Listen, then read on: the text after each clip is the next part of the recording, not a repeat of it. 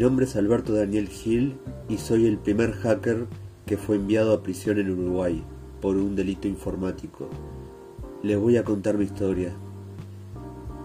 Quiero que visualicen todos los problemas que el sistema obviamente tiene y que deben ser cambiados de forma inmediata porque no brinda las garantías de un juicio justo a ninguna persona. Cuando uno ve que algo está mal y se desea cambiar esa cosa y, mejorarla, ¿qué se hace? Se habla de eso. Y es por eso que les estoy contando esta historia. Estuve trabajando en seguridad de la información por más de 20 años en campos como informática forenses, consultoría, eh, he liderado proyectos para la implementación de sistemas conformes con la norma ISO IEC 27000.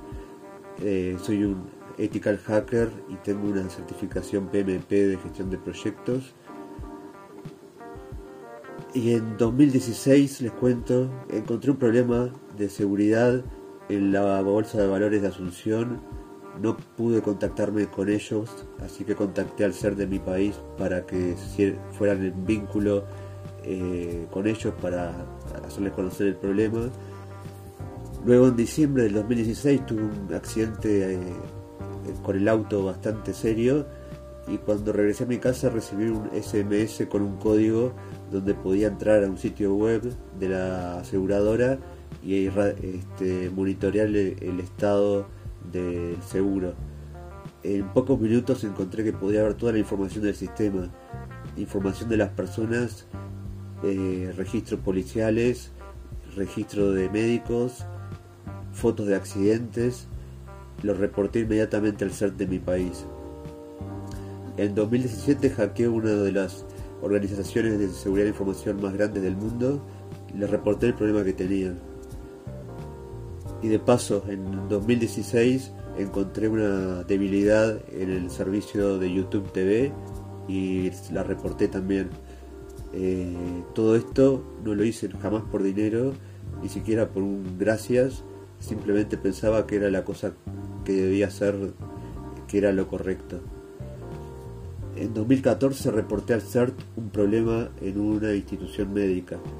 Era un problema bastante serio Cualquiera podía acceder directamente a todos los sistemas usando el password admin y el usuario admin. Eh, uno podía acceder con los privilegios de administrador. Eh, ese proveedor de servicios médicos era el que usaba mi, mi novia y por eso es que entré ahí. Era un sábado de tarde y el director del CERT contestó rápidamente y me dijo que la información que había suministrado era correcta. Eh, tenía un número de ticket del reporte y bueno, me olvidé del tema. En el 2015 encontré otro problema grande en el proveedor de servicios médicos. Era posible acceder a toda la información del sistema simplemente modificando los parámetros de la URL del sitio cambiando un número se podía eh, navegar por todos los registros médicos, información financiera, etcétera, del proveedor de salud. Inmediatamente se lo reporté al CERT y tuve un ticket, un número de ticket asociado mi reporte. La historia dice que en enero del 2017 eh, los sistemas de informáticos de un proveedor de servicios de salud de Montevideo, Uruguay, fueron atacados.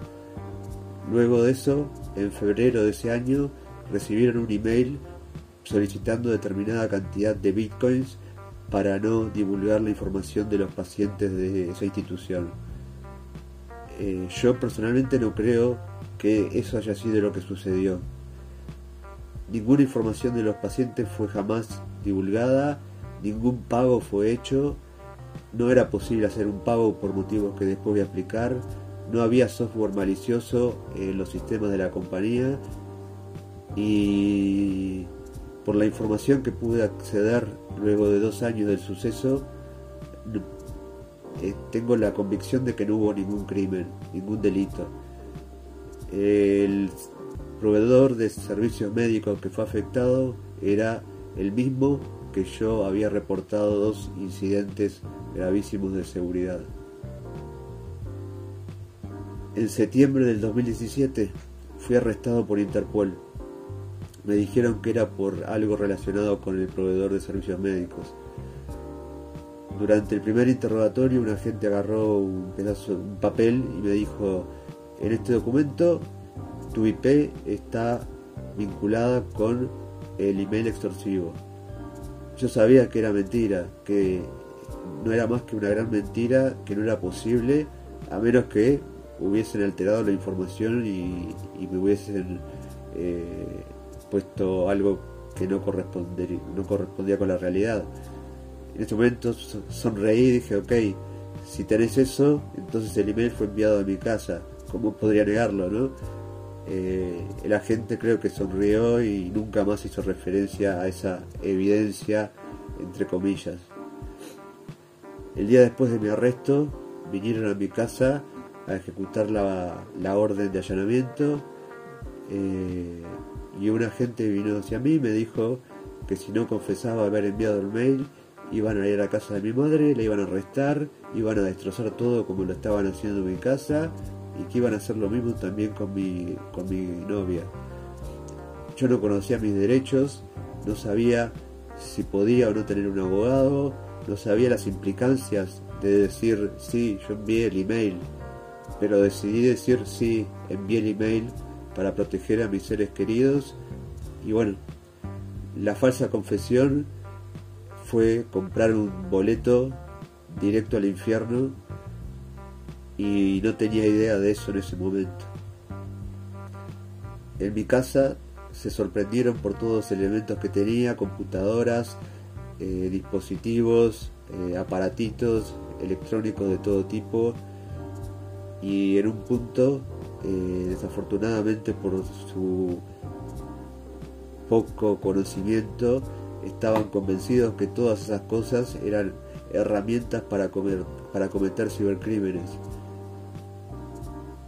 Eh, son lo que encontraron son herramientas que cualquier profesional de la información puede perfectamente tener y alguien con mi perfil las tiene.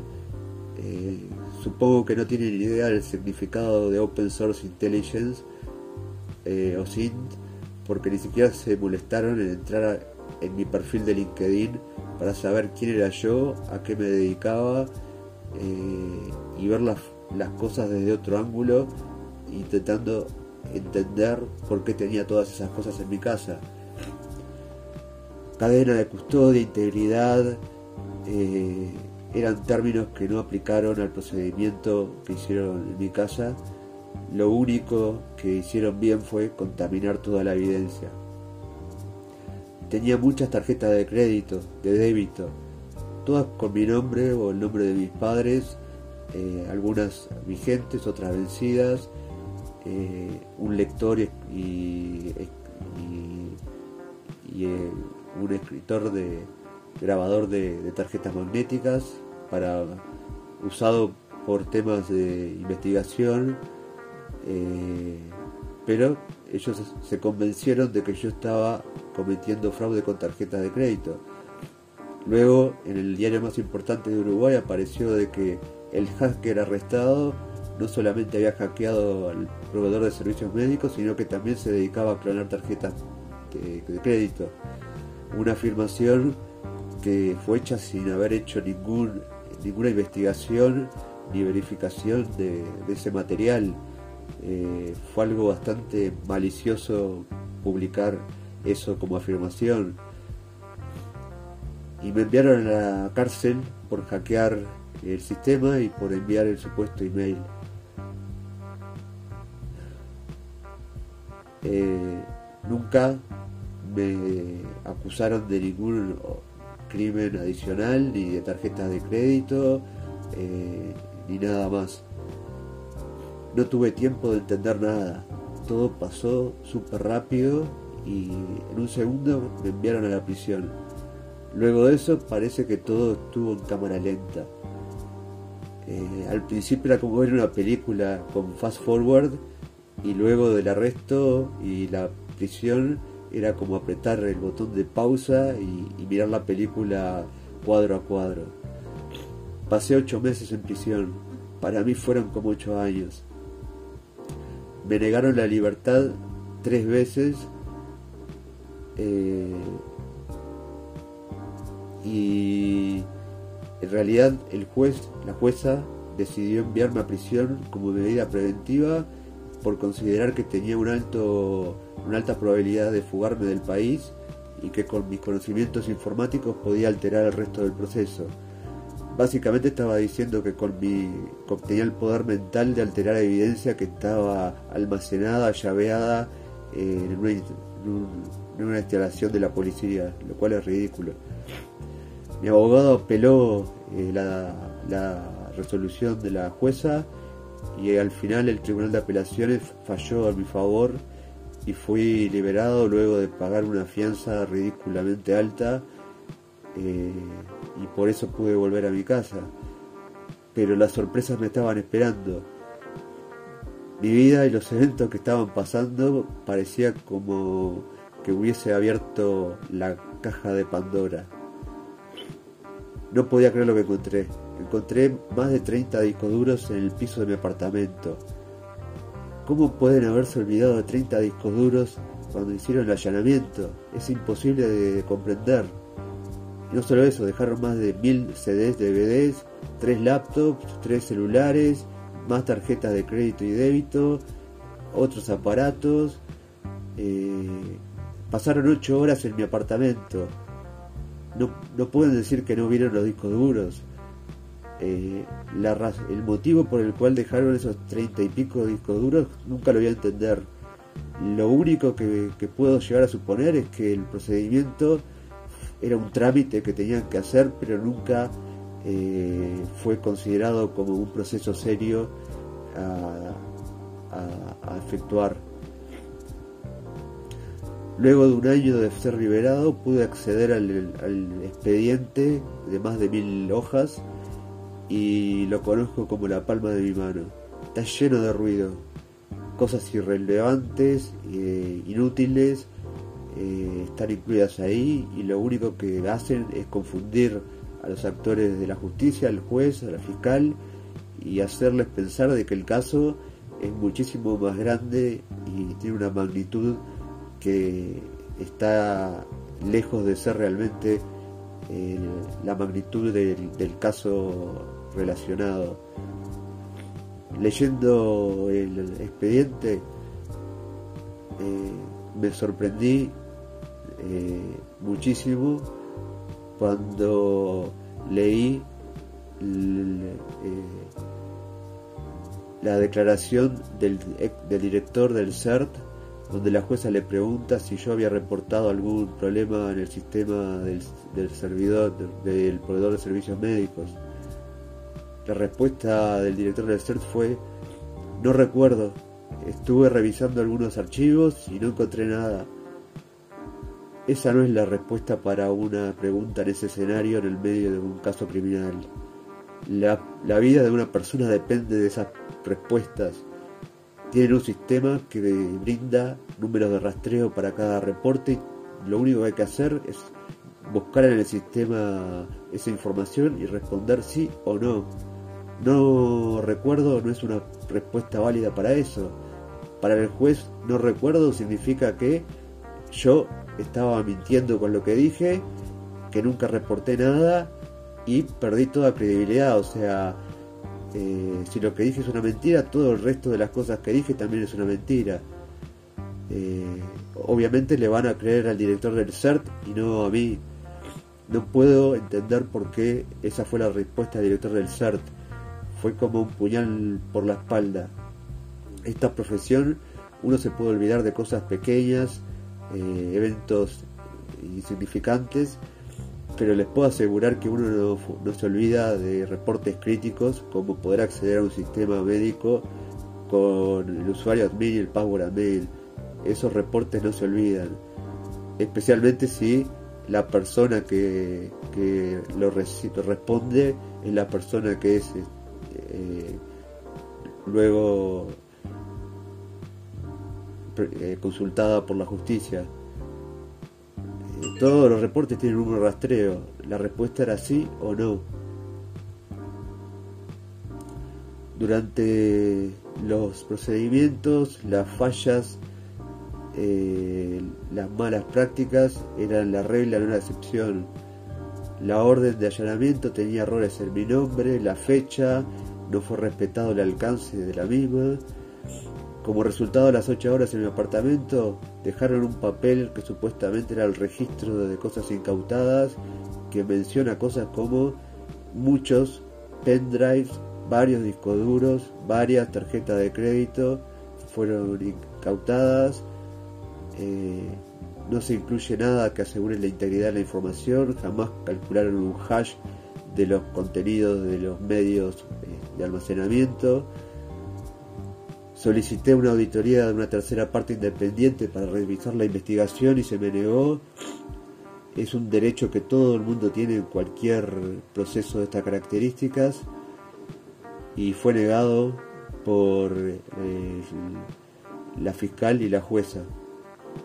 La policía jamás preservó la evidencia real, eh, que son los sistemas del servidor del proveedor de servicios médicos, donde la evidencia está en su formato original, digital, donde fue recibido y almacenado el supuesto mail.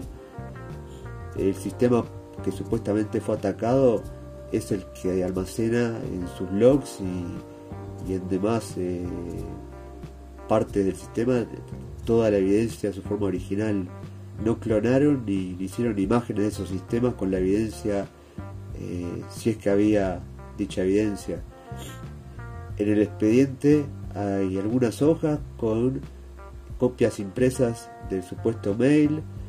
Eh, eso no es serio, no es profesional, no está alineado con eh, el profesionalismo que una investigación criminal se supone debe tener. Les ofrecí darle todas mis credenciales, usuarios, password, pins para acceder a todo el equipamiento incautado, las unidades encriptadas y también los servicios online que tengo para que puedan acceder y ver todo, todo el contenido eh, y verificar de que nada está vinculado a ningún crimen o actividad ilegal. No tenía nada que ocultar, entonces decidí ofrecerles eso que en realidad es el sueño de cualquier investigador de informática forense. No todos los días se reciben una eh, propuesta como esa. La fiscal y la jueza no aceptaron. No entiendo esa decisión y me parece que no fue inteligente por parte de ellas. Eh, finalmente un detalle pequeño.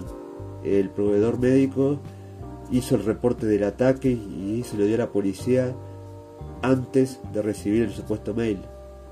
Por supuesto nadie se cuestionó eso, nunca prestó atención ninguna persona sobre el tema, nunca se dieron cuenta, simplemente no les importaba. Estaban buscando un hacker para mostrar qué buenos que, que eran capturando a un cibercriminal, para estar en la portada de todos los diarios, y bueno, agarraron a un hacker y lo enviaron a prisión un trofeo para ellos. Tuve que esperar más de un año y tuve que ser yo el que descubrió que nunca nadie prestó atención ni se preocupó por millones de detalles de, la investigación, el expediente. Durante el interrogatorio, el, el, fiscal me preguntó sobre pendrives, virus, USB killers, la máscara de Anonymous en lugar de preguntarme por qué el email no tenía una dirección para depositar el pago. Nadie lo notó, nadie lo recalcó, nadie era suficientemente competente ni sabía de criptomonedas para, para entender que era algo extremadamente importante y hacía la diferencia entre tener el caso de un crimen o no. El supuesto crimen era un crimen imposible de cometer y en el Código Penal de Uruguay eh, un delito imposible no es un crimen. Eh, nadie se preocupó, solamente tuve que ser yo esperando más de un año y ocho meses para acceder al expediente y ver todas las fallas que le hacían parecer un, chiste. A pesar de todo eso estoy eh, aún en el proceso eh, y la incompetencia con la que tengo que lidiar me hace sentir eh, sin, sin ningún poder para, para pelear y la única cosa que puedo hacer es compartir mi historia con el mundo, intentar forzar un cambio en el sistema.